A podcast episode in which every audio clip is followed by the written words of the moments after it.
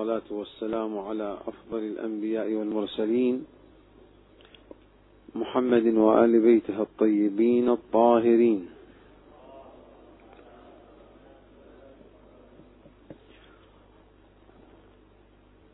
السلام عليكم أيها الحضور الكرام ورحمة الله وبركاته.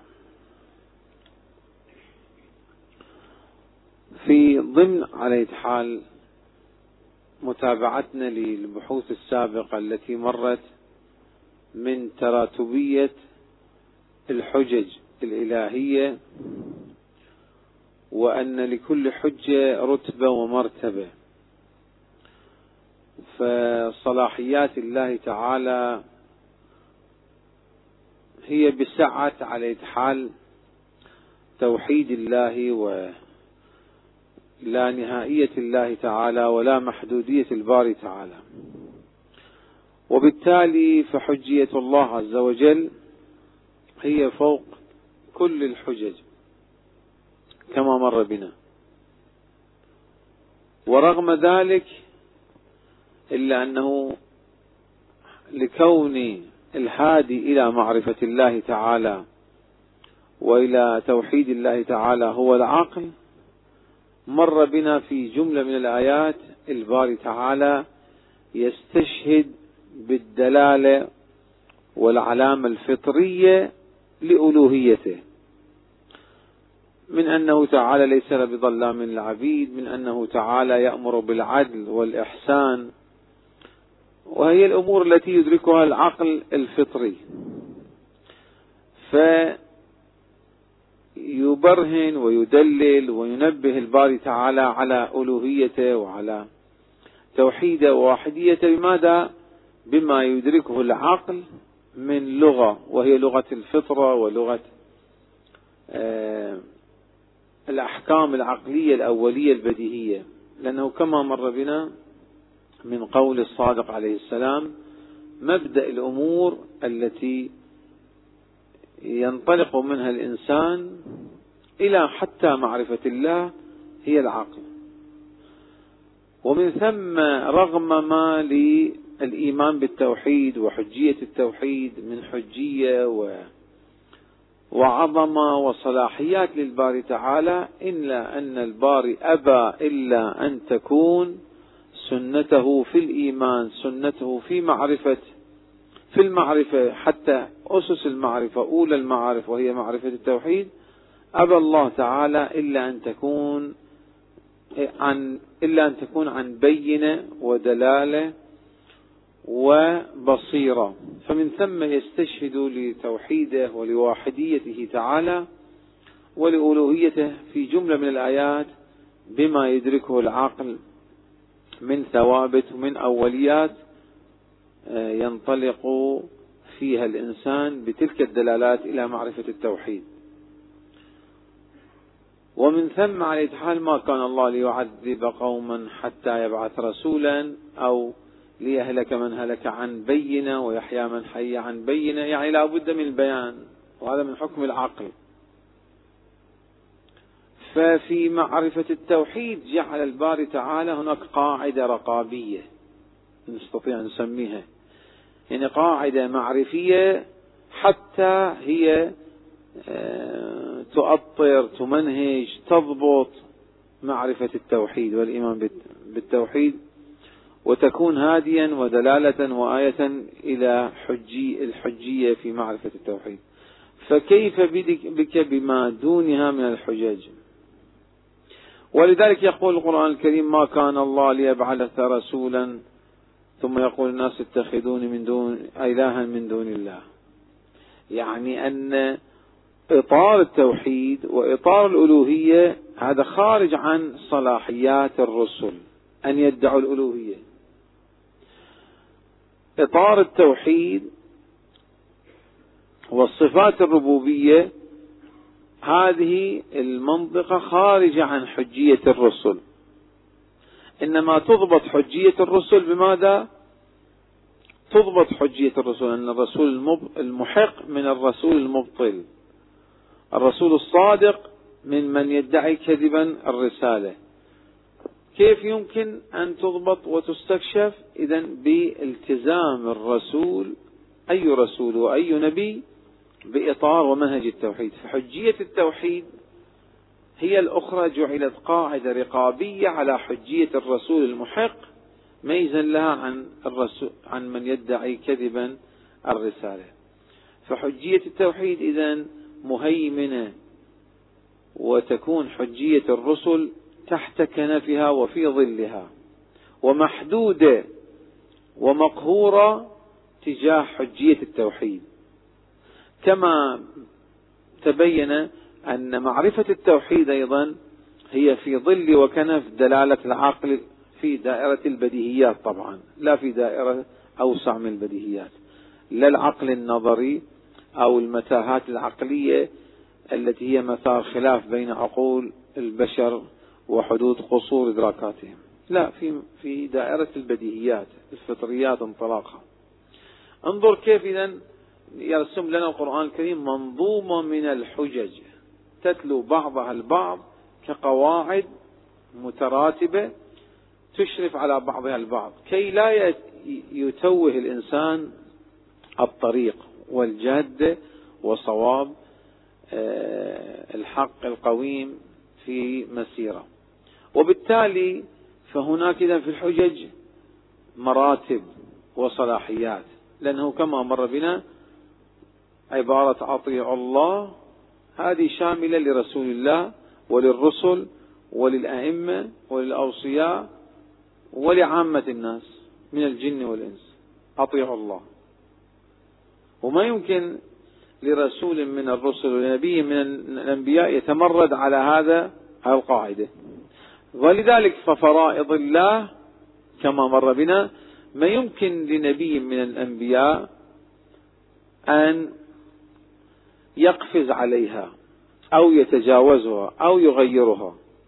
وفرائض الله كما مر بنا مجموعة العقائد وأركان الفروع. ومن ثم كل الأنبياء بعثوا بدين واحد لا بأديان. وإن كانت شرائعهم مختلفة لكل منكم جعلنا شرعة ومنهاجا. ولكن الدين هو واحد. إن الدين عند الله الإسلام. دين الإسلام بعث به آدم ونوح وإدريس وإبراهيم وموسى وعيسى وكل الأنبياء إلى خاتم الرسول الدين واحد. لأنه لا نسخ في الدين. وإن كان هناك نسخ في الشرائع من باب المسامحة قد يقال نسخ الأديان ما شابه ذلك هذا تعبير مسامحي. أو للتعبير عن الأديان المحرفة مثلا. حرف دين الإسلام عند اليهود إلى يهودية وحرف دين الإسلام عند النصارى إلى نصرانية وإلا الدين هو واحد ليس أديان مختلفة. أوحى إليك من الدين ما وصى به نوحا وإبراهيم وموسى. الدين نفسه الذي أوحي للأنبياء نفسه. التوحيد أمر به جميع الأنبياء المعاد أمر به جميع الأنبياء. نبوة سيد الرسل وصاية أبو الأئمة عليهم السلام أمير المؤمنين بشر بها جميع الرسل. دي عقائد لا تنسخ بين الأنبياء. وهي تتجاوز على حال محيط النشأة الأرضية والدار دار الدنيا. هي مرتبطة حتى بعوالم أوسع من الدنيا. عوالم السرمد الإلهي وما شابه ذلك وعوالم الآخرة وعوالم البرزخ أو ما قبل الدنيا. وهذه لا تتغير بحسب الأزمان العقائد. الرؤية تجاهها واحدة, واحدة ثابتة. فمن ثم لا يتصور في الدين تعدد أو تغير أو تبدل. طبعا الدين الصحيح الحق الذي بعث به الأنبياء بغض النظر عن تحريف أتباع الأنبياء لذلك الدين.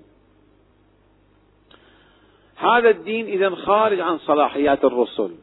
يعني خارج بهذا المعنى. ليس لهم أن ينسخوه أو يزيلوه عما هو عليه. كلهم مأمورون بطاعته. وله أسلم من في السماوات والأرض. بل هذا الدين حتى شامل للملائكة. ليس مخصوص حتى بمنطقة التكليف من الجن والإنس. ما خلقت الجن والإنس. بل حتى الملائكة وغيرها من مخلوقات الله تعالى. كلهم مأمورون بهذا الدين. وهو التسليم لله بالتوحيد وما شابه ذلك. لذلك هو يتجاوز النشأة الدنيا وعالم الدنيا. فعلى أي حال أطيعوا الله إذا شامل للرسل حتى. فمن ثم ما يعقل أن يأتي رسول ونبي ويحلل أصول المحرمات التي هي من أركان الدين وليست من الشرائع. كي تتبدل وتنسخ. كاللواط والزنا والفاحشة والسحاق وما شابه ذلك عقوق الرحم هذه أصول المحرمات. حرمة الربا حرمة الظلم هذه كلها أصول من أصول وأركان الفروع من أركان الفروع.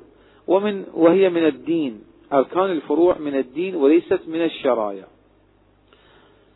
وهي من فرائض الله تعالى. نعم تأتي الشرائع تفاصيل تلك الأمور. هنا تأتي منطقة سنن الأنبياء أو لكل منكم جعلنا شرعة ومنهاجا. طبعا الشرعة هي للأنبياء والمنهاج هو للأوصياء والأئمة. لأن هناك عندنا خمسة محاور في المعرفة الدينية. عندنا الملة ولدينا الدين ولدينا الشريعة ولدينا المنهاج. نقول في دعاء التوجه وجهت وجهي للذي فطر السماوات والأرض حنيفا مسلما على ملة إبراهيم ودين محمد صلى الله عليه وآله وهو الإسلام الذي هو دين الأنبياء. وهدي علي أو في تعبير الدعاء ومنهاج علي. المنهاج هو على حال الذي يخطه الأوصياء تبعا للأنبياء تبعا لشرائع الأنبياء. ولدينا الطريقة الطريقة أيضا هي وأن لو استقاموا على الطريقة لأسقيناهم ماء غدقا. خمسة محاور على حال الدين ثابت. نعم. الملة تعريفها بشكل مختصر هي الأعراف. الحسنة التي يجذرها الأنبياء تسمى ملة. والشريعة تفاصيل الفروع تفاصيل أركان تفاصيل أحكام الفروع. تلك تسمى بالشريعة. وتلك على حال كل نبي ينسخ شريعة النبي الذي الذي الذي قبله. الشريعة ليست من صلاحيات حتى الأئمة.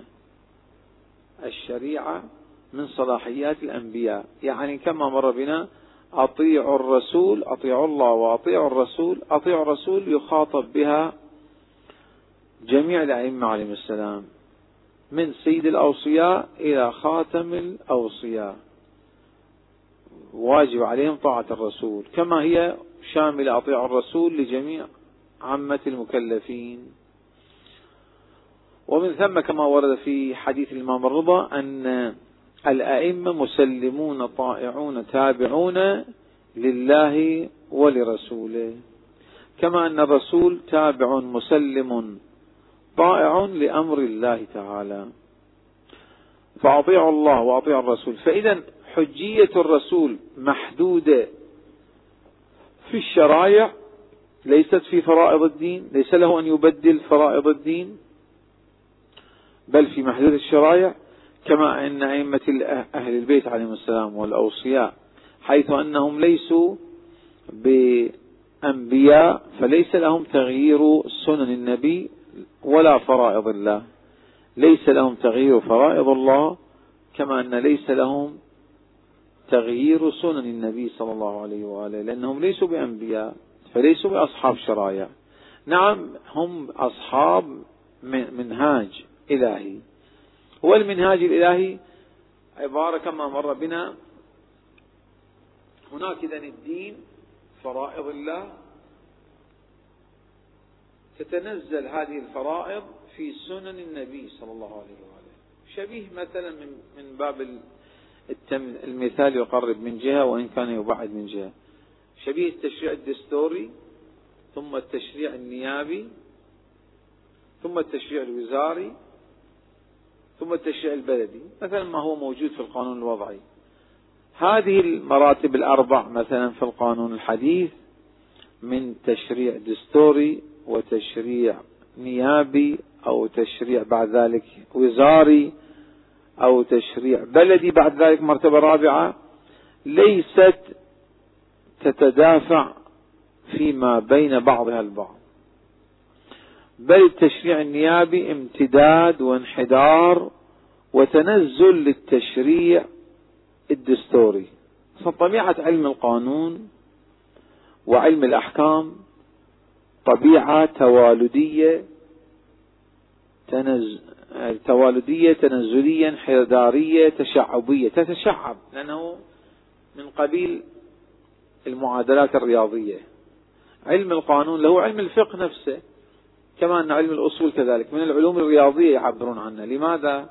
لأنه طبيعة علوم معادلات تتوالد منها دوائر من المعادلات ولما جاء تتوسع.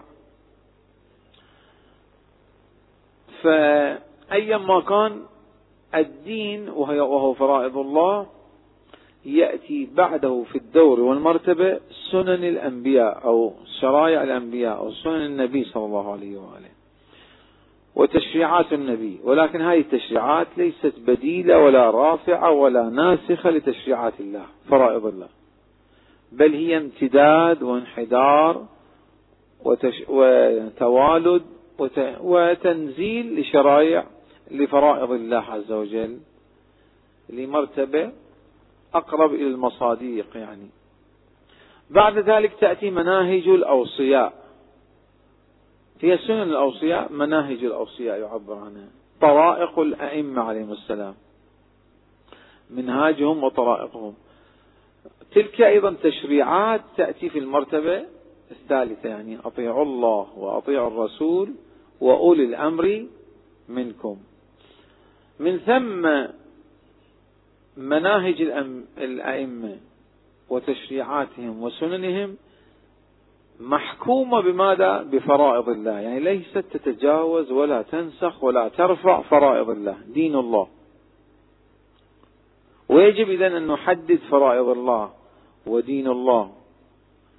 لأنه منطلقات أسس. ثم تأتي مرتبة ماذا؟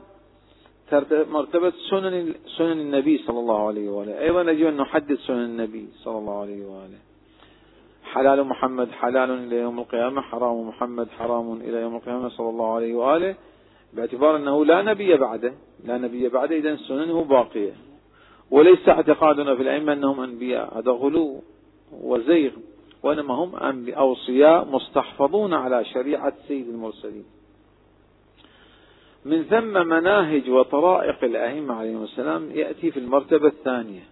يأتي في ماذا؟ عفوا في المرتبة الثالثة. من قبيل توالد. إذا حجية الأئمة أيضا محدودة بحجتين أو بثلاث حجج.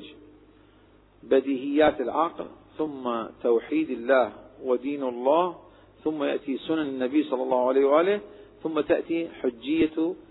طبعا لما نقول العقل ليس العقل النظري ليس العقل المشتبه. مقصودنا الرأسمال الأولي للعقل وهو الفطرة في حدود الأوليات والفطريات. هذه ولا ما بعد ذلك يكون عقل الإنسان قاصر ناقص. لا إفراط في العقل كما لا تفريط في العقل وإنما في حدود البديهيات. في حدود ماذا؟ البديهيات. فإذا بعد بديهيات العقل الأولى ثم تأتي دين الله وتوحيد الله وفرائض الله ثم يأتي ماذا؟ مرتبة سنن النبي صلى الله عليه وآله حجج كحجية. طبعا ومقصودنا من فرائض الله ودين الله ضروريات ما ثبت أنه من دين الله. ضروريات ما ثبت أنه من ماذا؟ من فرائض الله. لا ما هو نظري. لا ما هو نظري. لماذا؟ لأن ما هو نظري ليس بإمكان القطع على أنه من دين الله. هناك في الحجج بعبارة دقيقة الأخوان يلتفتون إليها الآن عندما نراتب ونرتب وننظم هذه المراتب من الحجج كما نراتبها ونرتبها وننظمها ثبوتا يعني ندركها ثبوتا كذلك هناك ترتيب ونظم بينها إثباتي. والتفريق بينهما دقيق ويجب أن لا يكون هناك فصل في حين بينهما حيثي بينهما تغاير حيثي تغاير حيثي إلا أنه لا يمكن الفصل بين هاتين الحيثيتين. يعني عندما نقول بديهيات العقل أولا لسنا نفرط في العقل ونقول حتى متشابهات العقل ونظريات العقل وإنما حدود البديهيات الفطريات. بعد ذلك تأتي مرتبة ماذا؟ تأتي مرتبة فرائض الله. فرائض الله هذه ثبوتا. إثباتا كيف هي؟ كيف نثبت أن هي فرائض الله؟ لأن ما قامت الضرورة على أنه من فرائض الله ودين الله. وإلا دققوا وإلا فيما لم يتم بالضرورة أنه من فرائض الله ودين الله. إنما نستكشفه بالنبي. ما يمكن أن نحكم أمر غير ضروري أنه من فرائض الله كقاعدة استكشافية لحجية الرسول. ما يمكن. إنما يمكن أن نحكم دين الله وفرائض الله كقاعدة استكشافية لتمييز الرسول المحق من الرسول ممن يدعي كذبا الرسالة في محدودة ضروريات فرائض الله. في محدودة ودائرة ضروريات دين الله. لأن غير الضروري محله ماذا؟ محل اختلاف. اختلاف أنظار فكيف يمكن أن يكون علامة محكمة ومحكمة؟ وميزان تحكيم. ما يمكن يكون. كذلك انظروا في البديهيات العقلية. إنما جعلت قاعدة استكشافية حتى لمعرفة التوحيد في دائرة مسلمة واضحة وهي ماذا؟ البديهيات. يعني أو الفطريات وليس كل البديهيات بعد الفطريات والأوليات. وأما في محدودة الإدراك العقلي النظري المتشابه الذي هو محل اختلاف الأنظار ما يمكن أن يكون قاعدة محكمة ومحكمة وميزان وتحكيم وفصل. مثال اختلافية. فإذا انظروا هذه الدوائر وهذه القواعد التي هي قواعد رقابية في المعرفة. جعلها الباري تعالى قواعد لنراقب مسار الهداية. وأن لا نزوغ إلى طريق الباطل. بتوسط إذا ماذا؟ بتوسط تلك الدوائر الضرورية البديهية. إذا بديهيات العقل في دائرة الضروريات البديهيات الفطريات ثم دين الله وفرائض الله في أيضا في أيضا دائرة الضروريات. تلك تكون محكمة لتمييز ولحجية الرسول على طوال الخط. ما يمكن لإله أن يأمر بغير العدل. أي عدل طبعا دائرة ضرورية من العدل أما إذا دوائر مشتبهة العقل هناك العقول بينها اختلاف في أنه مقتضى العدل ما هو. من تلك نستكشف أن أن الإله الذي بعث سيد الأنبياء هو إله الحق والتوحيد أو لا ما يمكن أن يكون محكم. يعني القواعد العقلية النظرية المتشابهة التي هي مسار خلاف وجدل تلك ليست قواعد محكمة للاستكشاف. وإنما حدود ماذا؟ حدود منطقة البديهيات الضرورية الفطرية والأولية. تلك نعم تكون قاعدة استكشافية لأصل معرفة التوحيد. كذلك الدين وهي فرائض الله نستكشف بها الرسول المحق ممن يدعي كمسيلم الكذاب زورا وكذبا أنه نبي بتوسط ماذا؟ أن لا يتجاوز ضروريات دين الله. ضروريات دين الله وضروريات فرائض الله. ضروريات دين الله وضروريات فرائض الله يمكن الاستكشاف بها. جعلها قاعدة استكشافية. فإذا حجية الباري تعالى وصلاحيات الباري تعالى مهيمنة على حجية الرسول صلى الله عليه وآله. لكن في ظل بالنسبة إلينا كقاعدة استكشافية في دائرة ما أدركناه بالضرورة أنه من تشريعات الله. هي صلاحيات الله. إله خالق والرسول مخلوق عبد ولا ثبوتا آه، نحو الإطلاق. لكن بالنسبة إلينا نحن البشر لكي نستكشف ونستعلم ونستفيد من هذه الحجية هي في دائرة الضروريات. أما دائرة النظريات حجية الرسول محكمة. كما أن حجية الشريعة محكمة أيضا حتى على تلك الدوائر المشتبهة من إدراكات العقل. ثم بعد ذلك تأتي إذا ندقق في مراتب الحجج عندما يمر بنا هذا الحديث المراد به دوما دائرة الضروريات لا دائرة القطعيات النظرية لا دائرة الظنيات النظرية لا دائرة المشتبهات المتشابهات لا تلك ليست دوائر لتلك القواعد والحجج تكون محكمة ومحكمة وميزان فصل لا. ومن ثم لا دور في البين ولا تشابه. إذا حفظنا مثل هذين القيدين جل يعني في ظل إدراك التوحيد ودين الله حجة مهيمنة ومحكمة حتى على حجية الرسول صلى الله عليه وآله. وحجية سيد الرسل فضلا عن بقية الرسل. بعد ذلك تأتي ماذا؟ تأتي حجية الأئمة عليهم السلام. حجية الأئمة عليهم السلام أيضا هي حجية محكومة ومهيمن عليها وهي في كنف وظل حجية الرسول وحجية الله عز وجل. ومن ثم نستكشف الأئمة أئمة الحق عن أئمة الجور بماذا؟ بما سطره علماء الإمامية دوما بين أن من الذي اتبعها بحذافير بنحو الدقة سنة النبي بحذافيرها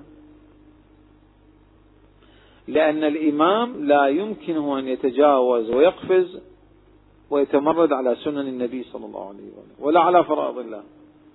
وليس له الصلاحية لأنهم ليسوا بأنبياء بضرورة الاعتقاد. وبالتالي صلاحياتهم محدودة تحت صلاحيات الله. وحجيتهم أيضا محدودة بالإضافة إلى حجية الرسول وحجية الله تعالى. لذلك أطيعوا الرسول كما مر بنا مخاطب بها ماذا؟ أطيعوا الله وأطيعوا الرسول. مخاطب بها أئمة أهل البيت وكما أن عامة المكلفين مخاطبون بها. فأئمة أهل البيت أيضا مخاطبون بأطيعوا الرسول. وهو مقام خاص لسيد الأنبياء. ومن ثم لم يكونوا ليتجاوزوا سنن النبي صلى الله عليه وسلم. حتى في مناهجهم وطرائقهم المعصومة عن الزلل والخلل والخطل حينئذ لكن في أي منطقة نحن نستكشف إمام الحق عن إمام الجور عن أئمة الجور؟ في دائرة ضروريات سنن النبي صلى الله عليه وسلم. ثبوتا طبعا سنن النبي هي محكمة ومحكمة على سنن الأوصياء ومناهج الأوصياء وطرائقهم. ولكن إثباتا كقاعدة رقابية معرفية بالنسبة لنا كي نستكشف ودوما نجعل في إدراكنا ومعرفتنا الإمام المعصوم تحت الرقابة. طبعا المعصوم هو معصوم عن الخلل والزلل. هذه الرقابة لمعرفتنا به. في الحقيقة هذه هذه الرقابة رقابة لماذا؟ لصحة وتصحيح وتسديد معرفتنا وسداد معرفتنا الإمام الحق ميزا له عن إمام ماذا؟ الجور لكي تظل معرفتنا تحت الرقابة أنها سديدة وصحيحة وصائبة وقويمة نحتاج إلى ماذا؟ نحتاج إلى اي نعم استكشاف أن الإمام علامة إمام العدل أنه يسير على سنن النبي. ولذلك من أبرز صفات أمير المؤمنين في أكثر الزيارات الواردة لأمير المؤمنين أشهد أنك جاهدت في الله حق جهاده وعملت بكتابه. لا يتمرد على فرائض الله ودين الله وسنن نبيه. أو في دعاء الحجة اللهم اجعله الداعي إلى كتابك أو أحيي بكتابك وسنة نبيك. فإذا علامة ومدار إمام العدل هو أن يكون ماذا؟ محيي لسنن النبي ومقيما لفرائض الله ودين الله. لأنه يتمرد عليها والعياذ بالله يتجاوزها يلتوي عليها. أبدا. لكن أي دائرة من هذه الفرائض إلا وسنن النبي بالنسبة إلينا لكي ندرك هذه الأمور وتكون قاعدة رقابية معرفية استكشافية لنا كي نكون على هدى وبصيرة دائما في ظل ضروريات سنن النبي. أما ما هو مختلف أنه من سنة النبي أو ليس من سنة النبي هذا يمكن أن يكون قاعدة محكمة. لتمييز إمام العدل عن إمام الجور. لأنه مختلف فيه فكيف إحنا نحكمه؟ نعم ضروريات سنن النبي صلى الله عليه وآله. تجعل ماذا؟ تجعل قاعدة محكمة. ومن ثم انظر إلى هذا البديع من المعرفة القويمة البرهانية عند أتباع مدرسة أهل البيت وحتى عند أهل البيت أنهم دوما يراقبون أئمتهم أو نصحح التعبير بحسن الأدب نقول يراقبون معرفتهم للأئمة أنها صائبة بأن يشاهدوا من أئمة أهل البيت من أول حياتهم إلى استشهادهم دوما. ماذا؟ العمل بالكتاب واتباع سنن النبي صلى الله عليه وآله. طبعا أيضا العمل بالكتاب في ظل محكمات الكتاب ضروريات الكتاب. وإن أراد أن يتمحل ويلتوي عليها من يلتوي. لكن محكمات الكتاب وضروريات الكتاب واضحة. ولا تتغير بداهتها وضروريتها بتأول المتأولين وتخرص المتخرصين. تبقى هي لامعة ظاهرة بديهية. كذلك في سنن النبي صلى الله عليه وآله في دائرة ضرورياتها باتجاه ماذا؟ أئمة البيت. ومن ثم أحد الإنجازات العظيمة للحوزات العلمية أنها تبقي درجة الإدراك الضروري لضروريات الدين وضروريات سنن النبي وضروريات أيضا منهاج أئمة أهل البيت تبقي ضرورتها على مستوى الضرورة. لأن بالنشر العلمي والتكريس العلمي والتركيز العلمي تبقى الأدلة مبدهة ومعلومة وبينة لدى عموم المؤمنين والمسلمين. وأما لو سمح الله طرأ النسيان وطرأت الغفلة وطرأ الابتعاد والهجران للكتاب والسنة وللدين حينئذ تعود البديهيات والضروريات ماذا؟ نظريات. وهذه خطورة خطيرة جدا. لأنها تصبح حينئذ يصبح حومة الدين فريسة وضحية لكل عابث ولكل متلصص. أحد الإنجازات العظيمة التي تتم على يد وبركات الحوزة الحوزات العلمية من أتباع مذهب أهل البيت أنها تبقي الضروريات على مستوى الضرورة.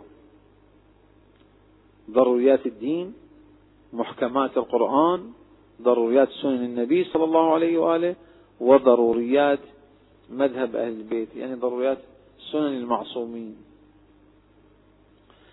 لأن زوال الضرورة ضرورة صفة إدراكية في عقول البشر. صفة إدراكية. وهي الصفة الإدراكية قد تتأثر بعوامل النحت وعوامل الزمن وعوامل الهجران وعوامل النسيان وعوامل ما شابه ذلك. ولذلك على حال كما مر بنا أن الغربيين وأعداء أهل البيت وما شابه ذلك سعوا كثيرا لتدمير الحوزات العلمية لاستهداف رجل الدين نفسه لاستهداف العمامة لأن هؤلاء في الواقع يقومون بدور ومسؤولية خطيرة وهي حفظ الدين في بيئته الإدراكية لدى العقول. المحافظة على حياة الدين وما وما وكم هي مسؤولية عظيمة وخطيرة. وهي امتداد لمسار الأنبياء وخط الأنبياء. أن تبقي الدين في إدراك العقول وذهنية العقول البشرية يبقى تبقى الحالة العلمية الحالة الإدراكية حالة التبده للبديهيات حالة الضرورة للضروريات تبقي لأن هي صفة علمية. تبقيها على حالها بلا أن تطرأ. عليها ماذا؟ عوامل النسيان أو عوامل الغفلة. أحد الأمور المهمة بغض النظر الآن حتى عن إقامة النظام العادل النظام السياسي الاجتماعي التبليغ النشر. نفس وجود الحوزات بنفسه يقوم بهذا الدور. وإن كانت الحوزة العلمية طبعا أدوار كثيرة. إلا أنه هذا الدور بنفسه هو دور جدا خطير. لماذا؟ لأن إبقاء الدين ومنابع الدين حية منابعها ومصادرها حية هو في الواقع سد منيع عن عوامل التآكل وعوامل الهدم وعوامل الإبادة ليس فقط بقاء الدين هو بوجود الثبوت في بطون الأدلة. المهم في وجود الدين أيضا بقاء الإثباتي الإدراكي في العقول. وهذا لذلك إذا ليعلم كل منا أنه كم هي وظيفة خطيرة وعظيمة نقوم بممارستها سواء من حيث نشعر أو لا نشعر. ومن ثم نحن نستهدف دوما في كل زمن بمخاطر خطيرة. لما؟ لأن الأعداء يعلمون بأن إبقاء الدين في بيئته العلمية فضلا عن مقام الثبوت أمر خطير. يقطع على الطامعين الطريق في إبادة وهدم الدين. وذكرت الأخرى الأخرى فيما سبق تقارير غربية كثيرة تذكر بالاسم حتى حوزة النجف الأشرف أنهم فشلوا في إبادتها والمقصود من عندهم فشلوا في إبادة الأبنية؟ لا. فشلوا في استئصال وتصفية الأجساد والدماء كم مارسوها لا فشلوا في يعني إبادة هذا حالة الوجود العلمي إلى تراث أهل البيت عليهم السلام. وبالتالي لذلك هذه في الحقيقة دور خطير إذا لأنه يبقي الدين منيع ذو حصون وقلاع. لماذا؟ لأن هذه القواعد في الحجج كما مر بنا قواعد رقابية استكشافية تتقوم بجنب ثبوتية وجنب إثباتية. جنب ثبوتية هي واقع الدين. جنب إثباتية كون الدين بحالة إدراكية واصلة إلى درجة الضرورة والبداهة والتبده. كذلك سنن النبي صلى الله عليه وآله. لذلك لا يستخفن أحد منا بما يكتب بما ينشر بما من منابع الدين الصحيحة الأصيلة السديدة. كل منا حينئذ يساهم في الحقيقة في إبقاء الدين وإحياء الدين. نعم. وتعقيم ضمانات للدين عن استهداف المتلصصين والطامعين والعابثين. نعم الذين يقصدون الدين بالهدم والإبادة. على أي حال فإذا هذه نكتة مهمة نلتفت إليها. بعد ذلك تأتي كما مر بنا حجية دور الأئمة عليهم السلام في ظل ماذا؟ إطار دين الله وفرائض الله وسنن النبي صلى الله عليه, صلى الله عليه وآله. طبعا في دائرة الضروريات تكرر عندنا جنب ثبوتية وجنب إثباتية لا يحصل خلط. وإلا كثير من الذين اعترضوا على النبي صلى الله عليه وآله. كان من في عهد النبي من يعترض والعياذ بالله يتمرد على النبي صلى الله عليه وآله. هل نبرر ذلك التمرد بأنه لأنه كان يحكم فرائض الله على سنن النبي؟ لا. لماذا؟ لأنه لم يكن ذلك يتحرك في اعتراضه وتمرده في دائرة الضروريات إنما كان يتمرد في دائرة أي دائرة؟ دائرة المتشابهات النظريات. ودائرة المتشابهات والنظريات ليس له أن يحكم فهمه القاصر يجتهد مقابل ها؟ النص. لندقق إذا نميز بين الاجتهاد في مقابل النص هذا ليس ليس مسوغا. بعبارة أخرى في فرائض الله التي هي بدرجة النظرية أو الجزم النظري أو اليقين النظري حتى. فضلا عن مراتب النظريات. ما يمكن أن تجعل محكمة للاعتراض والتمرد على من؟ على النبي صلى الله عليه وآله. ولذلك نحن آه، ننتقد وندين أولئك الذين تمردوا على طاعة النبي صلى الله عليه وآله. وتمردوا عليه وعصوه ما شابه ذلك في حياته. وإن كانت ذريعتهم الاجتهاد أو تحكيم فرائض الله. أي فرائض الله؟ فرائض الله في دائرة الضروريات. تجعل دائرة محكمة. أما في دائرة المتشابهات النظريات النبي هو أعلم بذلك. لندقق إذن لا إفراط ولا تفريط. لا نقصر في معرفة النبي صلى الله عليه وآله كما لا نغلو لا غلو المتقدم لكم مارق والمتأخر عنكم زاهق. لا غلو ولا تقصير. لا غلو يعني لا نقول بأن صلاحيات النبي تتجاوز ضروريات فرائض الله. هاي معنى؟ آه، صناعي جديد. أعرضه خدمتكم لمعنى لا غلو ولا تقصير. لا غلو يعني ماذا؟ إذا لا نقول أن للنبي صلى الله عليه وآله صلاحيات يغير, يغير فرائض الله ودين الله الضرورية. أما النظرية نحن أي, أي شأن لنا؟ يعني نحن يجب أن نتعلمها ونستبينها نستبي نستبينها من النبي صلى الله عليه وآله. لا أن نرد على النبي صلى الله عليه وآله. والعياذ بالله.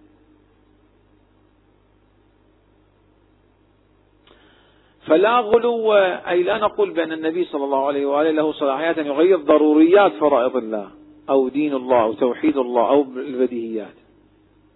ولا تقصير كيف لا نقصر في معرفة النبي؟ يعني يعني أن حجية النبي حجية النبي وصلاحية النبي صلى الله عليه وآله في دائرة النظريات والمتشابهات تبقى محكمة. دققوا الآن هذه النقطة وهي أن النبي صلى الله عليه وآله وسلم صلاحيته وحجيته يمكن أن نرسمها ثبوتا بضابطة ونرسمها إثباتا بضابطة ثبوتا سنن النبي صلى الله عليه وآله بعد فرائض الله ودين الله. ومحدودة ومهيمنة من قبل حجية الله وصلاحياته. ثبوتا. إثباتا حجية النبي صلى الله عليه وآله محدودة بغير الضروريات الفطرية الأولية. وبغير الضرورات الدينية الأولية. ضرورات الدين. اللي هو اجتمعت عليه كل أديان السماء. كيف في الرسالة العملية الفقهاء؟ ماذا يقولون؟ حجية فتوى الفقيه محدودة بماذا؟ بالدائرة النظرية. يعني ليس في ضرورة الدين لا تقليد. أصلا ليس له حجية الفقيه حتى. طبعا بلا قياس وبلا تمثيل سنأتي إلى مرتبة الفقهاء فيما بعد. حجية الأنبياء وصلاحيتهم على كل إنما نكرر هذه الأبحاث لكي نضع ضوابط تقطع على الطامعين والعابثين في الدين من الفرق الضالة وما شابه ذلك. هذا البحث لأجل هذه الفتن العقائدية في الحقيقة. فحجية الأنبياء صلوات الله عليهم إذا ثبوتا هي في دائرة ماذا؟ صلاحياتهم. في دائرة في دائرة تطبيق وتنزيل وانشعاب دين الله وفرائض الله ثبوتا. يعني مثل ما نقول البنود الدستورية بعدها تجي التشريعات النيابية. ثبوتا. إثباتا حجية الأنبياء هي في غير دائرة الضروريات البديهية الفطرية. وفي غير ماذا؟ دائرة الضروريات من فرائض الله. ولذلك ولذلك ذكرنا هذه الرواية عن الإمام الصادق يخاطب الغلاة. يقول لو كنا قد أمرنا الغلاة بأن يؤلهونا يعني هو في صدد تكذيب الغلاة. الصادق عليه السلام يقول لو كنا قد أمرناهم بذلك لكان الواجب عليهم في دين الله أن يردوا علينا. فكيف ونحن نأمرهم بأن يعبدون لله ويخضعون لله تعالى ويجعلون لنا ربا نعبده؟ ماذا يريد أن يقول الإمام الصادق؟ من هالقبيل روايات عديدة عندهم عليهم السلام. وحتى القرآن الكريم ما كان الله ليبعث رسولا ثم يقول الناس اتخذوني إلها من دون الله.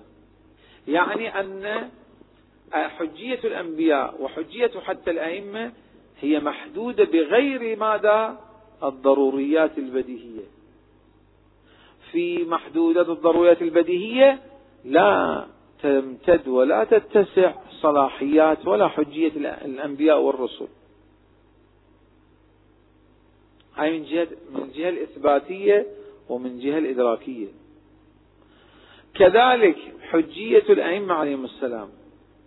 ثبوتا هم لهم منطقة ودائرة ودرجة ما بعد فرائض الله وسنن النبي صلى الله عليه وآله. شبيه بالتشريعات الوزارية مثلا. من باب التمثيل أقول ولا هو الأمر يختلف. وإنما لأجل أن نبين مراتب التشريع. كيف؟ تتبع بعضها البعض تتولد من بعضها البعض. ومن ثم لا يقال لتشريع النبوي أنه ليس, ليس هو نابع من تشريع الله. كل تشريع نبوي قد نبع وتولد من ماذا؟ من تشريع الله. ليش من تشريع الله؟ لأن كل تشريع نيابي ينطلق منشأه من ماذا؟ من تشريع دستوري. وكل تشريع علوي وولوي هو تابع لتشريعات ماذا؟ نبوية وتشريعات إلهية. لذلك ليس الرسول من المتكلفين ولا الأئمة من المتكلفين. يعني لا يشرعون شيء لم يشرعه الله. الله شرعه كأسس.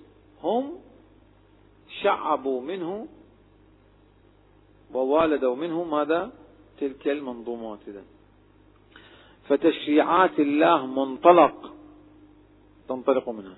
ثبوتا إذا صلاحيات الأئمة عليهم السلام إذا ما بعد تشريعات الله وما بعد تشريعات النبي امتدادا لها تطبيقا لها تنزيلا لها تشعيبا لها. هذا ثبوتا. إثباتا كيف؟ كذلك. إثباتا كيف نحن تارة ندين من يتمرد ويتعصى على أئمة أهل البيت وتارة نجعل سنن النبي صلى الله عليه وآله وفرائض الله وبديهيات العقل قاعدة محكمة استكشافية ميزانية للتمييز بين إمام الحق وإمام الباطل هل هناك دور تدافع؟ لا لماذا؟ لأن كون فرائض الله أو بديهيات العقل أو ضروريات أو سنة سنن النبي صلى الله عليه وآله قاعدة استكشافية لتمييز إمام الحق عن إمام الجور في دائرة الضروريات. ضروريات بداهة العقل ضروريات القرآن الدين فرائض الله ضروريات سنن النبي صلى الله عليه وآله تلك نعم قاعدة محكمة محكمة لتمييز إمام الحق العدل عن إمام الجور وأما في نظريات العقل نظريات الكتاب متشابهات الكتاب متشابهات سنة, النبي صلى الله عليه وآله المحكم فيها ماذا؟ نفس الإمام صلى الله عليه وسلم حجية الإمام. لأننا إنما نستبين ونستبين مجهولات العقل ومبهمات العقل ومجهولات الكتاب ومبهمات الكتاب ومتشابهاته ومبهمات سنن النبي صلى الله عليه وآله ومتشابهاته بمن؟ بالإمام. ولذلك هناك كانت الحاجة أو الضرورة الملحة للاهتداء والاقتداء بالإمام عليه السلام. إذا هناك منطقة هناك منطقتان في كل مرتبة. مرتبة منطقة ضروريات تلك قاعدة استكشافية رقابية. منطقة متشابهات تلك الحجة محكمة فيها. ومن ثم نقول لا اجتهاد أمام النص. لا تأول مقابل النص. لا تأول ولا تشهي في التأويل والتذوق والاستهواء في مقابل الموازين دين دي قواعد محكمة ومنضبطة ومناطق مفرزة عن بعضها البعض. فلا غلو فلا نقول في الأئمة عليهم السلام أنهم أنبياء يشرعون خلاف شريعة النبي خلاف ضروريات شريعة النبي. لا نغلو في ذلك. ولا نقصر في حق الطاعة لهم بأن نقول في موارد حتى اليقين النظري لأن اليقين النظري قد يكون جهل مركب. ما دام نظريا. ولا في الظنون النظرية ولا في المتشابهات لا نحكم عقولنا واجتهاداتنا واستنباطاتنا ولا الفقهاء لهم حق الاعتراض على أئمة أهل البيت. بل كل المؤمنين سامعون مطيعون متبعون لأئمة أهل البيت في تلك الدائرة. إذا ضروريات سنن النبي صلى الله عليه وآله تجعل دائرة محكمة وحجيتها ثبوتا واثباتا على حجية الأئمة وصلاحيتهم. كذلك في المرتبة الرابعة تأتي صلاحيات الفقهاء وهم الذين لهم نيابة نيابة وتنويب بالنيابة العامة. بالنيابة العامة يعني ليس ارتباطهم واتصالهم بأهل البيت إلا عبر الكتاب والسنة والمصادر الدينية. ولم ينوب أحد منهم بالخصوص وإنما وفق شرائط وموازين. كذلك في المرتبة الرابعة يأتون النواب بالنيابة الخامسة النيابة الخاصة وهم السفراء. لأنهم في مرتبة واحدة مع الفقهاء جعلناهم بهذا اللحاظ. لأنه كما مر بنا في البحث السابق النواب بالنيابة الخاصة والسفارة لهم شأن ودائرة ووزارة ومسؤولية تختلف عن مسؤولية الفقهاء. لا النواب يلغون والسفراء يلغون دور الفقهاء ودائرتهم. ومر بنا أن مفاد آية النفر في سورة الأنفال وآية الحكم. أنزلنا التوراة يحكم بها النبيون ثم الربانيون والأحبار. في آية المائدة مفادها أن الفقهاء لهم دور في دولة الرسول عهد الرسول وعهد أمير المؤمنين وإلى حتى دولة الرجعة ودولة ظهور الإمام المهدي لأن هذه الآيات فرائض من الله لرسم جهاز المعصومين وسلسلة مراتبه. ومن ثم دور الفقهاء لا يلغى لا يلغى وإن كان شعبة إدارية صغيرة من شعب جهاز المعصوم وليكن. لكن هذه الشعبة بهذا التنظيم رسمه الباري تعالى هندسة في قرآنه. ومن ثم لا يتخطاه المعصوم.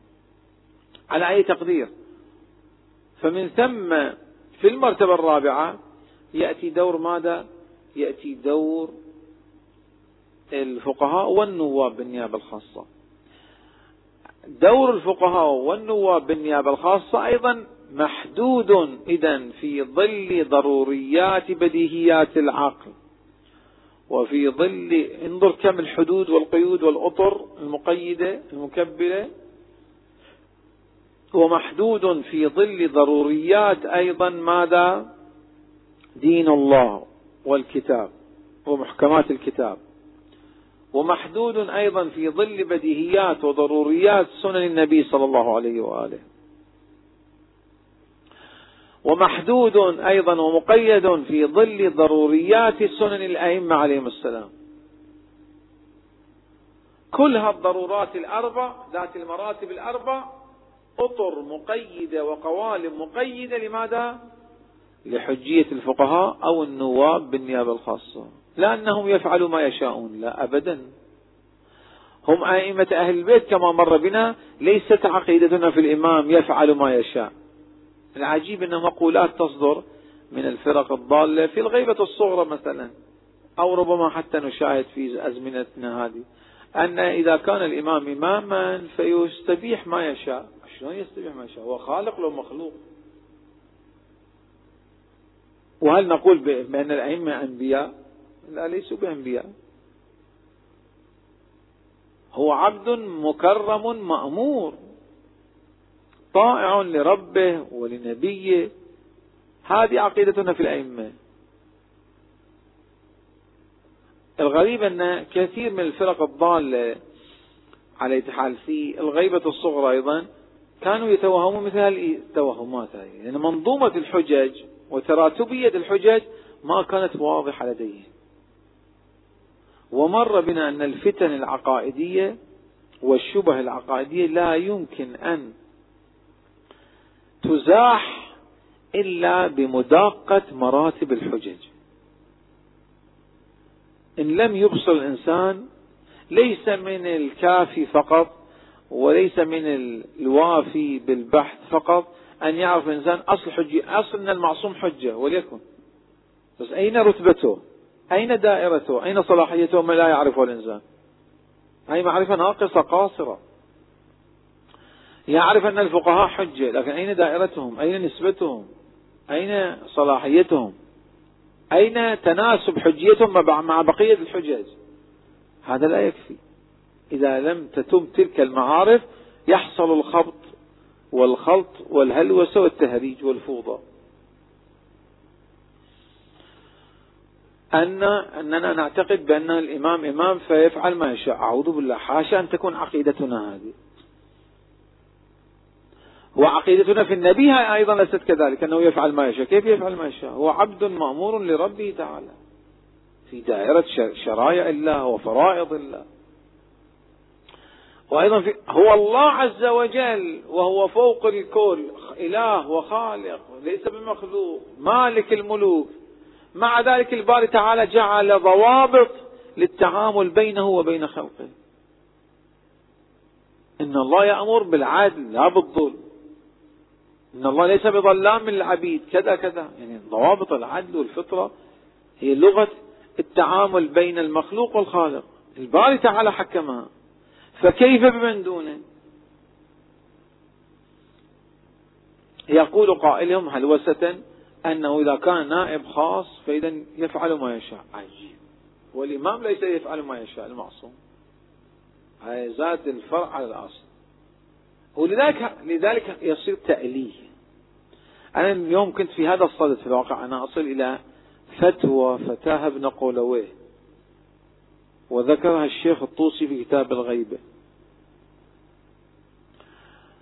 الفتوى التي فتاها ابن قولوي أستاذ الشيخ المفيد يقول عنه النجاشي فقيه الطائفة. عليه تفقه شيخنا يعني المفيد أبي عبد الله. فكان مرجع الطائفة هو ابن قولويه طبعا ابن قولويه اثنين الأب والابن. الابن صاحب كامل الزيارات. المدفون عند الإمام موسى بن جعفر. جنب تلميذه الشيخ المفيد. صوب الرجل عند الكاظم عليه السلام. هذا كان مرجع الطائفة. أبوه طبعا من فقهاء وأوتاد الطائفة لكن في قوم أيضا. أبوه. وكان معاصر لعلي بن بابويه والد الصدوق. ومعاصر للكليني الأب طبعا ابن قولويه الأب. أما ابن قولويه الابن فكان الشيخ المفيد ومعاصر للصدوق الابن أبوه معاصر للصدوق الأب وابن وهو معاصر للصدوق الابن. ورئيس الطائفة مرجع الطائفة فإذا ليس شخصية سهلة. يعني شخصية محورية في عالم أتباع أهل البيت عليهم السلام. تلميذ الشيخ المفيد وآخرون كثيرون. وكتابة إلى الآن ما شاء الله مصدر كبير ضخم للعقيدة كامل الزيارات. ليس فقط هو كتاب زيارة وإنما كتاب عقيدة لأنه يحمل من الأسانيد المستفيضة الصحيحة التي هي زيارات أهل البيت ليست إلا دروس في العقيدة شامخة جدا. فذلك كتاب عقائدي قبل أن يكون نظن كتاب آداب.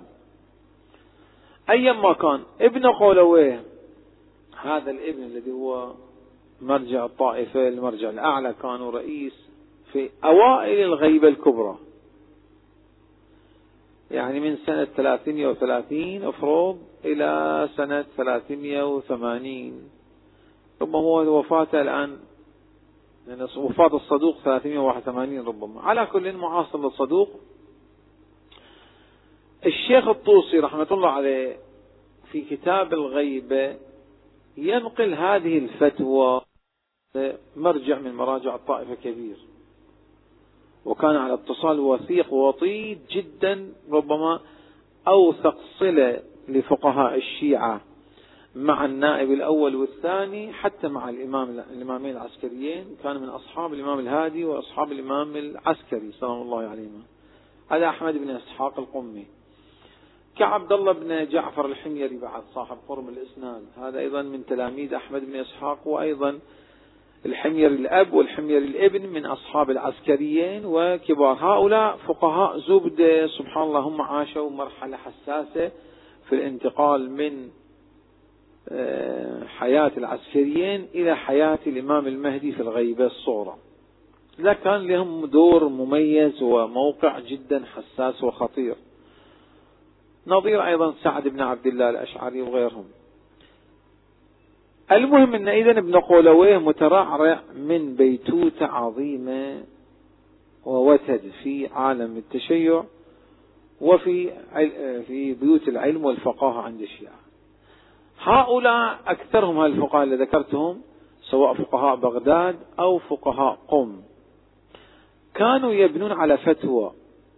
هذه الفتوى ربما الآن طبقات الفقهاء المتأخرين حتى المعاصرين قد لا نجد تخريج فقهي صناعي لها عندهم. أو, أو, أو قد لا نجد تبني عندهم لها. هذه الفتوى ما هي؟ هذه الفتوى لمن قرأ كتاب الغيبة للشيخ الطوسي أو الغيبة للنعماني أو كمال الدين الصدوق أو كتب أخرى من كتب الشيعة الروائية التي تحفل بذكر أحداث الغيبة الصغرى وبداية الغيبة الكبرى. فتوى نص فتوى ابن قلوي التي ينقلها الشيخ الطوسي هي هكذا. من ادعى النيابة الخاصة والسفارة بعد السمري يعني بعد الغيبة الصغرى فهو كافر منمس يعني محتال. ضال. راجعوا العبارة عند الشيخ الطوسي في كتاب الغيبة طبعا هذه الفتوى التي يذكرها ابن قولوي يذكرها الشيخ الطوسي عن ابن قولوي ليس فقط يتبناها ابن قولوي. أن تلاحظوا كلام الشيخ الطوسي في الفرق البابية والتي ادعت النيابة في الغيبة الصغرى. ترى أن فقهاء الشيعة في الغيبة الصغرى وفي الغيبة وفي أوائل الغيبة الكبرى يتبنون كفر هؤلاء. التخريج ما هو؟ لماذا لم يقولوا لا أقل أن هؤلاء أهل ضلال وما داموا على قيد الشهادتين الشهادة الأولى والثانية فهم فهم مسلمون لكن من أهل الضلال. باعتبار هناك فرق. قد يكون الإنسان معتنقا للإسلام لكن يكون ضالا في إصابة الإيمان. زائغا عن الإيمان. ليس مهتديا للإيمان. لماذا؟ ما هو التخريج العلمي لتبني كفر هؤلاء عند ابن قولويه وعند فقهاء الغيبة الصغرى والغيبة الكبرى أوائل الغيبة الكبرى؟ هناك في الواقع تخريج صناعي لذلك. التخريج الصناعي لذلك على ضوء ما ذكرنا وشرحنا من منظومة الحجج يتبين أنه واضح جدا. هؤلاء الذين اعتقدوا بنيابة هؤلاء النواب المدعين زيفا النيابة الخاصة والسفارة الخاصة في الحقيقة حكموا حجية هؤلاء بغض النظر عن زيف دعواهم. لأن زيف الدعوة قد يحكم عليهم بضلال بأنه مفتر كذاب كما ورد في التوقيع المبارك. ولكن الأمر الذي دوما يبتلى بها هؤلاء المدعين زيفا وحيلة ودجلا ونصبا للنيابة الخاصة وأتباعهم كذلك أنهم يتبنون أن قولهم محكم حتى على ضروريات ماذا؟ الدين. قولهم محكم حتى يتأولون بالتالي ويلتوون ويلتفون حتى على ويقفزون حتى على ضروريات سنن أهل البيت. وفضلا عن سنن أهل البيت يقفزون على سنن النبي وضرورات سنن النبي. وعلى ضرورات ماذا؟ فرائض الله ودين الله. ومن الواضح أن الذي يلتف أو يعتقد في شخص أن له حجية تهيمن وتكبر على ماذا؟ على حجية أئمة أهل البيت. وتكبر وتعظم على حجية النبي. عجيب. وتكبر وتعظم على حجية دين الله. ألوهية هذه هي الألوهية ما هي؟ فهم إما يبتلون بالألوهية وإن لم يقولوا نحن آلهة. لكن هو في الواقع هكذا. يعني يقفزون في الصلاحيات حتى على ماذا؟ على ضروريات دين الله وفرائضه. ضروريات دين الله. فهذا نوع تأليه. نحن لا نغلو في النبي صلى الله عليه وآله. ماذا يعني لا نغلو في النبي؟ يعني لا نقول بأنه إله يستطيع أن يتجاوز ماذا؟ ضروريات دين الله. لو اعتقدنا أن للنبي أعوذ بالله أن يتمرد على ضروريات دين الله وفرائض الله إذا لكنا قد غالينا في اعتقادنا ماذا؟ بالنبي وبالأنبياء. يعني ألهنا النبي صلى الله عليه وآله. والحال أنه إن الله عز وجل يقول لا تغلوا في دينكم ولا تقولوا على الله إلا الحق. ما يمكن أن نرسم وهذا هو انضباط في المعرفة وفي المنهج المعرفي إن كيف معنى لا نغلو. يعني هذا معناه أن لا نقول أن للنبي صلى الله عليه وآله أن يتجاوز يتمرد على ضروريات دين الله. فكيف بغير النبي وبغير الإمام المعصوم؟ نحن لا نغلو في الإمام أي لا نقول أنهم أنبياء أي لهم صلاحية التمرد وماذا؟ والتجاوز حتى على شرائع الأنبياء. هذا معنى عدم غلونا فيه فكيف يأتي بمدع لنيابة ولسفارة مثلا؟ استبغض الله عن زيف دعواه ويعتقد في حجية وتبني أنه محور فوق محورية الإمام المعصوم. أو محور فوق محورية ضروريات سنن النبي. أو محور وصله صلاحية وحجية يتمرد ولو بالتأويل على ضروريات دين الله. فهو إما إن تمرد على ضروريات دين الله فهو تأليه. كفر وخروج عن الإسلام. وإن تمرد على ضروريات سنن النبي صلى الله عليه وسلم فهو ادعى النبوة وهو أيضا خروج عن الإسلام. وإن تمرد فقط على ضروريات سنن أئمة أهل البيت فهو بالتالي ليس بمؤمن يعني كافر في مقابل الإيمان وإن لم يكن كافر في مقابل الإسلام. لأن الذي لا ينصاع إلى ضروريات تعاليم أئمة أهل البيت عليهم السلام فهو بالتالي منكر لإمامتهم أو يضع إماما دونه ووليجة دونهم فهو ليس مؤمن فهو إذا تبني هؤلاء المدعين للنيابة والسفارة أو أتباعهم تبنيهم لكون حجيتهم تتطاول على ضروريات الدين. هو تأليه وإن لم يسموه ألوهية. ومن ثم تبنى الفقهاء في الغيبة الصغرى وفي أوائل الغيبة الكبرى تكفيرهم. أو تبنيهم بأنهم يمكن أن يتطاولوا ويقفزوا على ولو بالتأويل ولو بالدجل ولو بالتمحل ولو ب على كل التفسيرات الملتوية والملتفة هذه بالتالي تمرد لأن الضروري لا يمكن تأويله. ضروري لابد أن تستمسك وتنقاد وتتخضع له. موازين هناك ثبوتا وإثباتا. إثباتا ضروري الأمر ثبوتا هذا هو صلاحيات الله أو صلاحيات الرسول ثم صلاحيات الأئمة.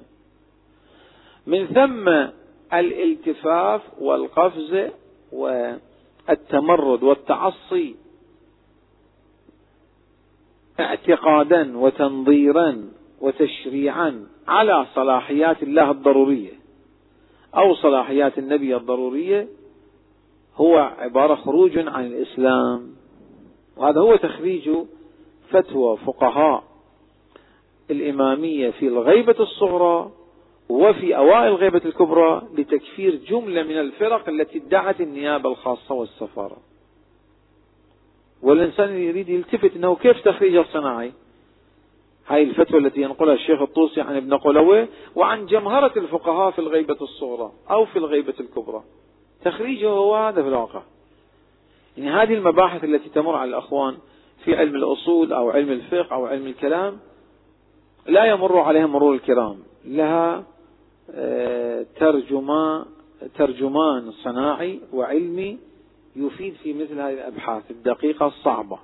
وإن كان هذه المباحث بصراحة لم تحرر وتبلور بشكل مبسوط ولكنها موجودة كثوابت في فقه أهل البيت وفي كتب الكلام الكتب الكلامية. النوبختي أيضا لاحظوه في فرق الشيعة. ما يذكر من فتاوى الفقهاء. سعد بن عبد الله الأشعري أيضا عنده كتاب في فرق الشيعة لاحظوا كلامه. كلهم ينقلون هذا الأمر أنهم يكفرونهم إما عن الإسلام إذا تمردوا بالتالي على ضروريات الدين أو ضروريات سنن النبي. وأما إن تمردوا على ضروريات سنن أهل البيت عليهم السلام فبالتالي هم أهل ضلال. سلب عنهم الإيمان ولا يحكم بإيمانهم ويحكم بكفرهم يعني في مقابل الإيمان لأن الكفر له معاني تارة في مقابل الإسلام وتارة في مقابل ماذا؟ الإيمان لأنه كما أن الإسلام والإيمان درجات في مقابلها للكفر أيضا درجات إذا منطقة الضروريات هذه منطقة خارجة عن صلاحية حتى الفقهاء وخارجة عن صلاحية النواب بالنيابة والسفراء في الغيبة الصغرى الأربعة. لذلك الضروريات البديهية العقلية والضروريات الدينية والضروريات من سنن النبي صلى الله عليه وسلم في الشريعة ضرورات الشريعة اللي هي سنن النبي صلى الله عليه وسلم وضروريات منهاج أهل البيت لم يفتأ فقهاء الشيعة وحتى عوام عامة الشيعة لم يفتأوا يجعلوا تلك الضروريات قواعد رقابية استكشافية لصدق النائب المحق السفير في الغيبة الصغرى عن النائب المبطل.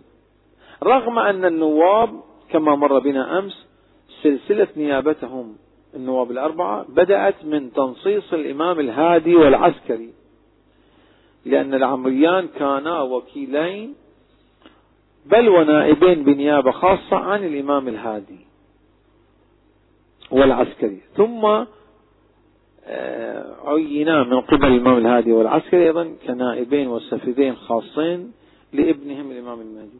رغم ذلك وهذا من بديع بصيرة مذهب أهل البيت وأتباع مذهب أهل البيت. ومن آه، بديع المنهج العقلي والعقلاني طبعا في دائرته البديهية لا في دائرة النظريات المتشابهات. أن مذهب أهل البيت قائم على المعرفة على البرهان على البصيرة. نص عليه وليكن.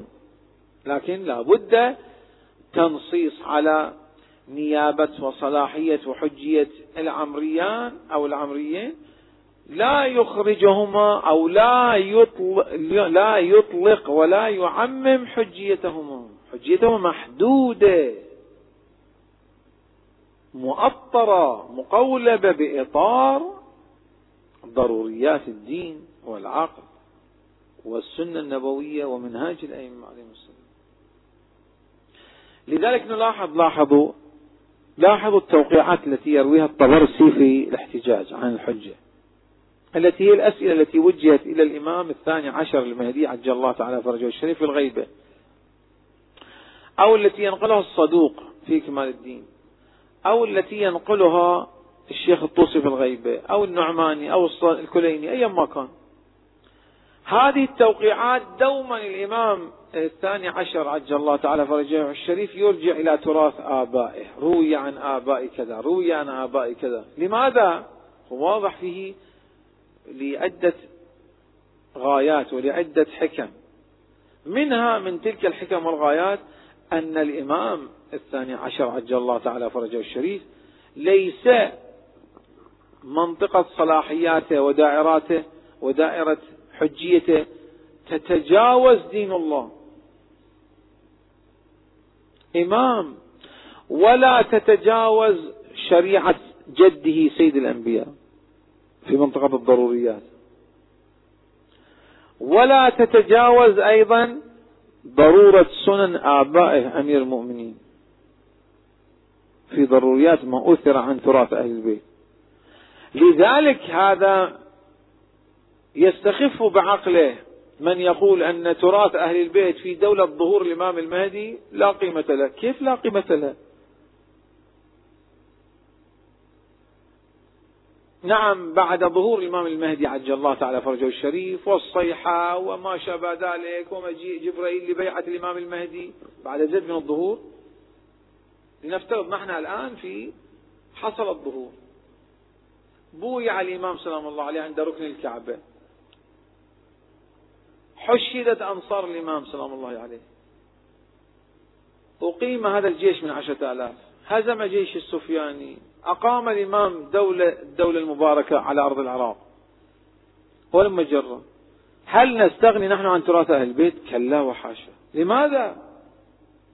هل نستغني عن البحار؟ كلا وحاشا. كتب أهل البيت؟ لا.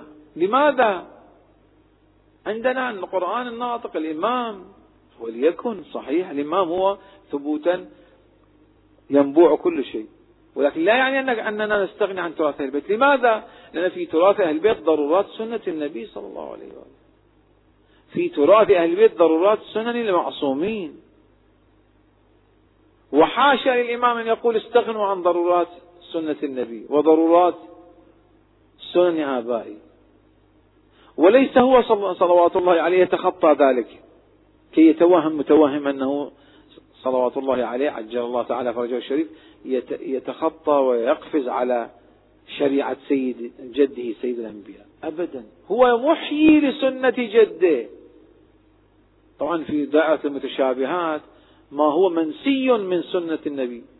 لذلك مر بنا في أول الحديث أن أحد مهام العظيمة للحوزات العلمية ولذلك يبقى دور الفقهاء حتى كجهاز وأيدي وسواعد أعوان وخدام وأنصار للإمام المعصوم في دولة الظهور وفي دولة الرجعة بعد. جهاز المعصوم رسمه الله عز وجل في قرآنه بهذا الطريقة أن يكون الخدم والأعوان والأنصار هم الفقهاء. وإن كان لبعض 313 أو للنواب بالنيابة الخاصة في الغيبة الصغرى لهم دور وزارات حقائب وزارية لنعبر بهذا التعبير تقريبا للمعنى لأنه نريد حق هذا المعنى. لهم حقائب وزارية أخرى ولكن لا يعني أن الفقهاء أيضا ليس لهم دور. ولا أن الفقيه يعني أعوذ بالله محوريته فوق محورية المعصوم لا هو خادم ونصير للمعصوم. ولكن الباري تعالى قال وفرض على جهاز المعصوم أن يكون هكذا تشكيلته من العلم والعلماء لا من الجهل والجهال. حينئذ ففي الإمام المهدي عجل الله تعالى فرجه الشريف هو محيي لسنة جده لا مميت لها يعني أين المنسي من سنة النبي صلى الله عليه وسلم الذي تراكم عليه عامل النسيان والهجران والتعطيل والتشابه وجدار على حال الكثيف من الإدراك النظري صار. يعني كل ما توغل الأمر في, في الإدراك النظري يصبح ماذا؟ أقل وضوحا. أما فيما هو ضروري من سنة النبي أعوذ بالله وهل يتوهم متوهم وعاقل دي لب أن الإمام عجل الله تعالى فرجه الشريف يميت ما هو سنة النبي هو يحيي سنة النبي. فإذا كان سنة النبي بنحو الضرورة هذه المنطقة محيات ضروريات سنة النبي لذلك مر بنا أن وظيفة الحوزات العلمية إبقاء الضروريات على ضرورتها لأنها حياة لماذا؟ لسنة النبي. لا أقل إحنا لا لم نستطع أن نحيي كل سنة النبي الضروريات منها نبقي على حياتها. الضروريات من دين الله نبقي على حياته.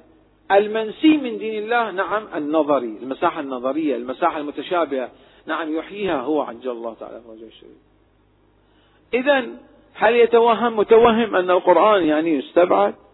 الآن ترتيب القرآن غير ترتيب النزول ما شابه ذلك؟ هذا أمر آخر لكن لا يعني أنه أعوذ بالله يأتينا متوهم يقول أن كتاب الله هذا نعم مصحف علي سلام الله عليه الذي كتبه ولم يقبله الصحابة. يعني مصحف هذا المصحف ليس حجة لله تعالى وباطل. أعوذ بالله.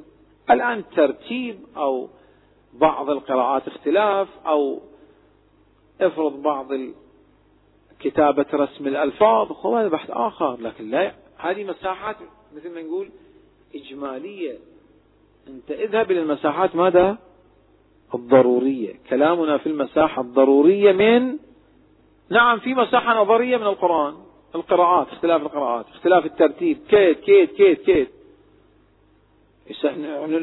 ولنسميه المتشابه من القرآن. صح. يحيي كتاب الله هو. الإمام عجل الله تعالى فرجه. أما الضروري من كتاب الله أحل الله البيع وحرم الربا. يتوهم متوهم أن هذه ليست من كتاب الله. إلا أن يريد أن يشكك في دين الإسلام. حرم عليكم ما نكح آباءكم.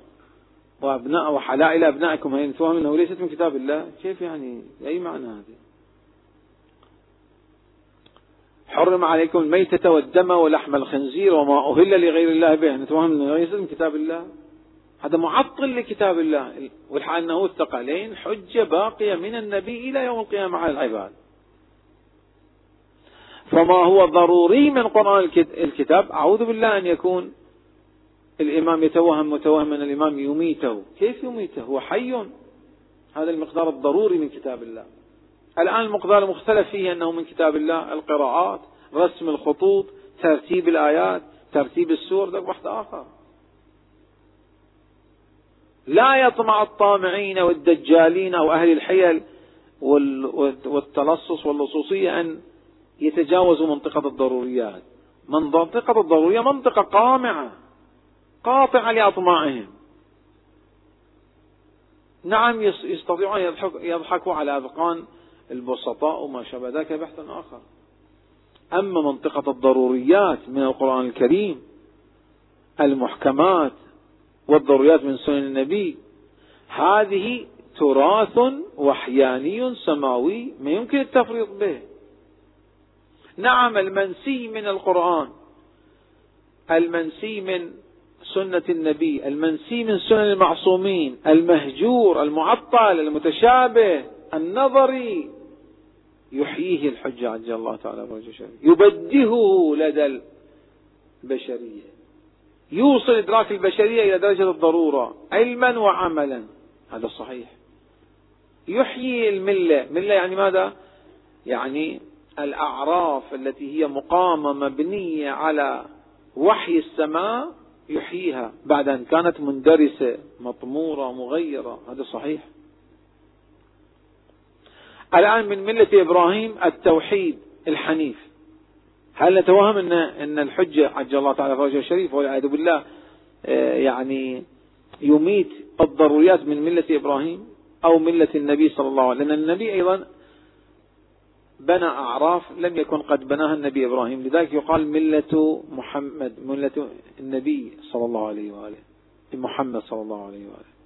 يعني الأعراف التي بناها الرسول صلى الله عليه وسلم ولم يكن إبراهيم قد بناها. في البشرية. فإذا إذا كان إذا كان الأئمة عليهم السلام لا يمكن أن نتوهم فيهم ماذا أنه يتعدون صلاحياتهم وحجيتهم فكيف إذا بالفقهاء؟ أو كيف بالنواب النائبين بالنيابة الخاصة؟ ولذلك أتباع أهل البيت عليهم السلام لم يفتأوا ماذا؟ لم يفتأوا حتى يراقبوا فقهاء الشيعة.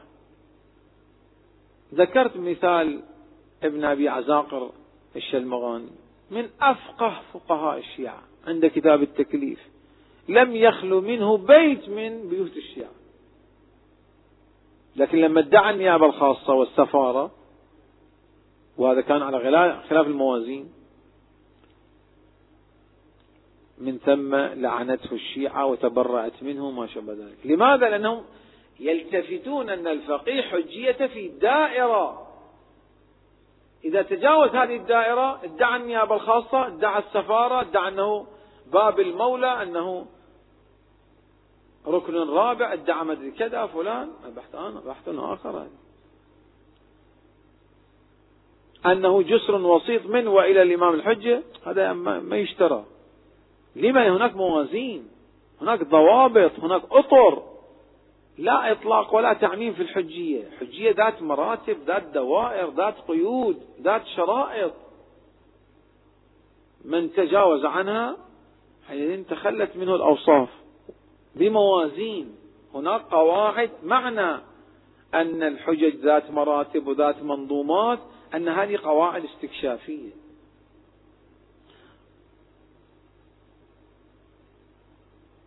هو الباري تعالى في معرفتنا به يلزمنا بأن دوما نجعل يقظة العقل في الإدراك والبصائر دائما نشطة فعالة.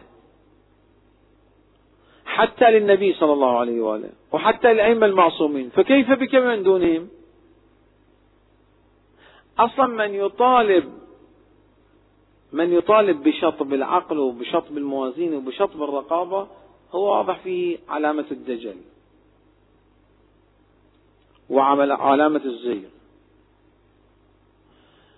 إذا دور النواب ودور النواب بالنيابة الخاصة محدودة.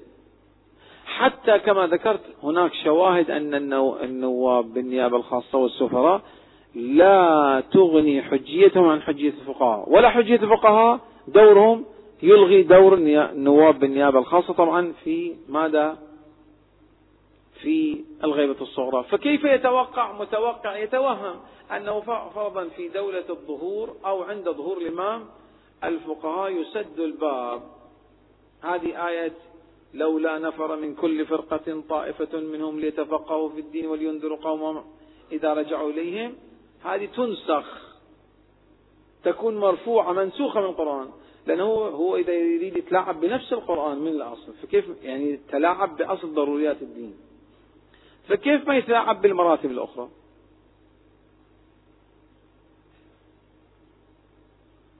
مر هذا التعبير ليس مغالاة من المعصوم في حق الفقهاء. الفقهاء حصون الإسلام مرابطون على الثغور. الثغور يعني ماذا؟ حومة الإسلام هي الضروريات. لأن هذه الضروريات إن انتهكت إن غزيت لم يبقى للإسلام حومة محمية. طمع الطامعون بدال في ذلك. لذلك دورهم سواء في ظهور الحجة قبيل ظهور الحجة بعد ظهور الحجة عجل الله تعالى فرجه ما يمكن أن يلغى حو... لأن لابد أن تكون حومة الإسلام محمية دوما. دورهم معه وضمن حدود. لا نغالي في الفقيه ولا نقصر. وليس الفقيه بشخصه يعني مقام الفقهاء مقصودنا. دور الفقهاء. دي آلية ما يمكن أن نلغيها. هي ضمن نسيج الجهاز الإلهي. هذا الدور إذا دور حساس وخطير وجدار حصن حصين. يوجب محمية وحماية قلاع الإسلام وحومة الإسلام. حتى قبيل الظهور وإرهاصات الظهور مهما بلغت في الأوج بل حتى في ظل وكان في ظهور الإمام صلى الله عليه كما بينا الآن. ما يمكن إلغاء دور الفقهاء. لا أنه دور يعني نغلو فيه ونتجاوز فيه لكن هذا الدور هو بما, بما بين فيه. ليتفقهوا في الدين ولينذروا قومهم إذا رجعوا إليهم لعلهم يحذرون. وأنزلنا التوراة يحكم بها النبيون الذين أسلموا للذين هادوا والربانيون والأحبار أحبار يعني العلماء الفقهاء بما استحفظوا من كتاب الله. فهذه الأدوار إذا مهمة يجب أن نلتفت وهي الهلوسات وهي التخرصات هي تلاعب على الضروريات. يجب أن نلتفت, نلتفت إليها. ونكون في يقظة إن شاء الله في البحث القادم سنتعرض إلى ضروريات. نعم انقطاع النيابة الخاصة وبحوث علائم الظهور وما شابه ذلك والإسلام والإسهام والإعداد في الظهور. ما هو آه، توصيات الأصل الرئيسية الأصلية عند أئمة أهل البيت في ذلك. وصلى الله على محمد وآله الطاهر